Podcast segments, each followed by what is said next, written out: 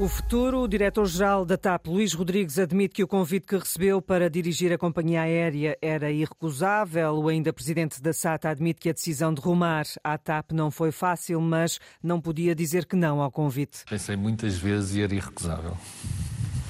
Não é nada que se decida de ânimo leve, foi tudo muito rápido mas no final do dia não havia nada a dizer, era o que era. Nesta entrevista à RTP Açores, Luís Rodrigues assegurou que o processo de privatização da SATA está bem encaminhado e que os trabalhadores da empresa não têm razões para temer o futuro. Já sobre a situação da TAP, Luís Rodrigues recusou-se a fazer comentários. Ninguém me vai ouvir fazer nenhum comentário sobre a TAP até o dia em que eu tomar posse. Uh por um lado, devo respeito àqueles que me estão a pagar hoje, que é a SATA, e por aí eh, já, já era suficiente. Por outro lado, devo respeito à, àqueles que ainda estão à frente da TAP. Portanto, enquanto não estiver lá, não tenho nada a dizer sobre o assunto. Luís Rodrigues entra na TAP em abril, sobre se no futuro vai acumular os cargos de Presidente Executivo com o de Presidente do Conselho de Administração. Luís Rodrigues lembrou que a decisão só vai ser tomada depois da privatização. O que está a ser gizado neste momento é um processo de privatização que, daquilo que eu percebi do Governo da República, se pretende que se concretize em 23, este ano ainda. E isso vai alterar alguma, de alguma forma as regras, portanto nem vale a pena estar a especular sobre isso. Até lá, parece-me que o objetivo é, manter, é, acumular as duas funções. Depois desse momento acontecer, logo se vê. Entrevistado esta noite na RTP Açores, Luís Rodrigues, futuro diretor executivo da TAP, considera que a saída da SATA não deixa nenhuma das companhias aéreas em desvantagem e garante que a boa relação entre ambas vai continuar. E a Comissão Parlamentar de Inquérito à TAP rejeitou esta quarta-feira o pedido da companhia para estender até 45 dias o prazo de entrega de documentos que foram pedidos pelos deputados desta comissão mas aceitou conceder um total de 20 dias à TAP em casos excepcionais e que sejam fundamentados pela empresa. O socialista Jorge Seguro Sanches, que presida a Comissão Parlamentar de Inquérito, admite que a solução encontrada não é a melhor, mas pede bom senso. Não é a solução que me agrada. A solução que me agrada era que o prazo que nós estabelecêssemos fossem cumpridos. Mas temos, eu, eu acho que nós temos também de perceber e de mostrar o bom senso, perceber que do outro lado pode haver dificuldades. Se a Comissão entender que eu possa fazer essa influência sobre a TAP quando me disser, olha, nós temos uma dificuldade com este documento que nós não conseguimos fazer chegar, e aí tem mais 10 dias, eu acho que essa era uma, uma forma que nós temos de conseguir não só que eles sejam ágeis nos documentos que nos estão a enviar, mas também que percebamos que, em algumas situações, pode não ser fácil enviarem-nos os documentos. O alargamento do prazo foi aprovado com voto contra do Chega. A TAP sublinha que foram feitos 111 pedidos de documentos de diversas áreas e que exigem que a empresa verifique, por exemplo, se contém informação considerada confidencial. A Comissão de Inquérito à Tutela Política da Gestão da TAP tomou posse em 22 de fevereiro, tem um prazo previsto de 90 dias. Diz Luís Montenegro que há condições para José Manuel Bolieiro continuar à frente do governo regional Regional dos Açores. Neste momento, lamentamos naturalmente eh, a opção do deputado da Iniciativa Liberal no Parlamento Regional, mas neste momento há todas as condições de governabilidade na região autónoma. O eh, Governo Regional tem um orçamento aprovado, tem um plano aprovado. Eh, o próprio partido que rompeu o acordo não quer admissão do Governo e, portanto, predisposto a continuar a apoiá-lo caso a caso no Parlamento Regional e, nessa medida, eu diria que estão reunidas as condições para o Governo continuar o seu caminho. Luís Montenegro, esta noite à margem de uma iniciativa em Braga, depois da iniciativa liberal e do deputado independente romperem o acordo com o PSD, CDS e PPM. O Executivo Regional dos Açores é agora apoiado por 27 deputados contra 30 parlamentares da oposição. Em 12 cidades portuguesas, esta noite a marcha de associações feministas e sindicatos pelos direitos das mulheres no âmbito da greve feminista internacional entre hum, as manifestantes em Lisboa, pelo coletivo Por Todas Nós, Patrícia Vassalo e Silva refere que o Dia Internacional da Mulher serve para se exigir direitos iguais para mulheres e homens. Catarina Martins, do Bloco de Esquerda, que também esteve presente, afirmou que o maior problema de segurança em Portugal é a violência contra as mulheres.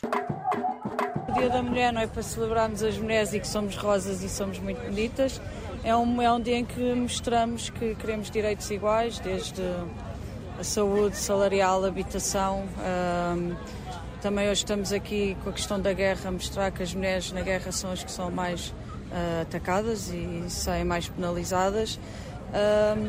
Basicamente é isto, todo o tipo de violência de género, mostrar aqui. O maior problema de segurança em Portugal é a violência contra as mulheres. É o maior perigo da nossa sociedade, é mesmo a violência contra as mulheres. Para além disso, as mulheres continuam a ganhar menos. O ganho das mulheres é cerca de 20% inferior ao dos homens quando somamos tudo, mesmo tendo hoje as mulheres mais qualificações e, portanto, sabemos do tanto que há para fazer e é por essas lutas todas que é importante continuar na rua. E é também uma luta internacional. E eu não podia deixar de referir hoje as mulheres no Irão que se levantam pelo seu direito a serem mulheres e respeitadas. Na capital espanhola, dezenas de milhares de pessoas inundaram as ruas de Madrid em mais uma manifestação pelos direitos das mulheres. A reportagem da correspondente da Antena 1 em Espanha, Ana Romeu. O movimento 8M inundou as ruas de Madrid numa marcha repleta de palavras de ordem. Somos donas do nosso corpo. Somos nós que dizemos não. Contra a violência machista, contra o assédio, contra a insegurança de andar nas ruas, pelo simples facto de ser mulher. Fui abusada sexualmente pelo ex-namorado da minha mãe e ainda não houve justiça. Ainda é muito difícil socialmente usarmos a roupa que queremos. Espanha tem sido um exemplo de luta pela igualdade de género. Está na dianteira de muitas políticas de vanguarda, como a lei da paridade, a baixa menstrual, o aborto a partir dos 16 anos. Creio que é um avanço social bastante grande. Toda a gente devia poder fazer o que quer com o seu corpo. Mas há ainda direitos por conquistar, como a igualdade salarial. Homens e mulheres têm de ser pagos da mesma forma. Reivindicações que se fazem nas ruas e na política, muitas vezes com efeitos desastrosos, como a lei do CSC, que acabou por ser sujeita a uma nova reforma parlamentar contra a vontade do Unidas Podemos, parceiro do governo de coligação. O consentimento é a base para o ato sexual. Sem o sim, é violação. Quando não se consegue dizer nada, não quer dizer que se esteja a consentir. Outra manifestação, a do movimento feminista, escolheu outro percurso e pautou-se por outras preocupações, como a abolição da prostituição e da nova lei trans. Apesar das divisões, foram dezenas de milhares de pessoas que inundaram as ruas de Espanha com uma onda roxa, a cor da luta das mulheres. Pelo menos 27 pessoas nas ruas em Madrid esta quarta-feira. O atual governo espanhol é o mais feminista de sempre. Nos últimos anos tem implementado leis que se pautam pela igualdade e pela emancipação feminina. Em Bruxelas, o alerta da Comissária Europeia do Interior, Ilva Johansson, para as violações sistemáticas de mulheres por parte dos soldados russos desde o início da guerra na Ucrânia. A União Europeia, em colaboração com Kiev, está a financiar e a criar em muitas regiões do país centros de apoio às vítimas. A maioria das mulheres que ali, que ali chegam, muitas delas menores, foram violadas. Chegam também mulheres vítimas de outros traumas de guerra. Sobre a crise de refugiados ucranianos, ficou a saber-se esta quarta-feira que o Executivo Comunitário está preparado para prolongar até 2025 e mesmo para além dessa data a proteção temporária dos refugiados da Ucrânia, uma medida que facilita o acesso a alojamento, emprego, saúde e educação nos países da União Europeia. Pelo segundo dia consecutivo, os georgianos manifestaram-se contra a lei dos agentes estrangeiros, aprovada pelos deputados do partido do governo. Desta vez não foi só na capital, mas também noutras cidades do país, país que aspira a ter estatuto de candidato à adesão à União Europeia. O governo quer fazer passar a lei. A presidente georgiana já disse que se recusa a ratificá-la. A lei tem de ser votada favoravelmente pelo menos três vezes. Domingos Soares de Oliveira vai deixar o Benfica. De acordo com o jornal Record, a decisão foi tomada esta quarta-feira na reunião dos órgãos sociais do Clube da Luz. Soares de Oliveira deve continuar como administrador da SAD até ao final da época desportiva para preparar a transição. A saída foi uma exigência de outros elementos dos órgãos sociais do Benfica, como escreve o Record. Domingos Soares de Oliveira é um dos arguídos no processo do Saco Azul, caso que remonta a 2017. No princípio do mês, o Ministério Público deduziu mais acusações, entre elas a Domingos Soares de Oliveira, por fraude fiscal qualificada e falsificação de documentos. Esta quarta-feira ficou também a saber-se que 13 estruturas artísticas entregaram no Tribunal Administrativo de Lisboa uma providência cautelar com o objetivo de suspender parcialmente os resultados dos concursos do Programa de Apoio Sustentado da Direção-Geral das Artes.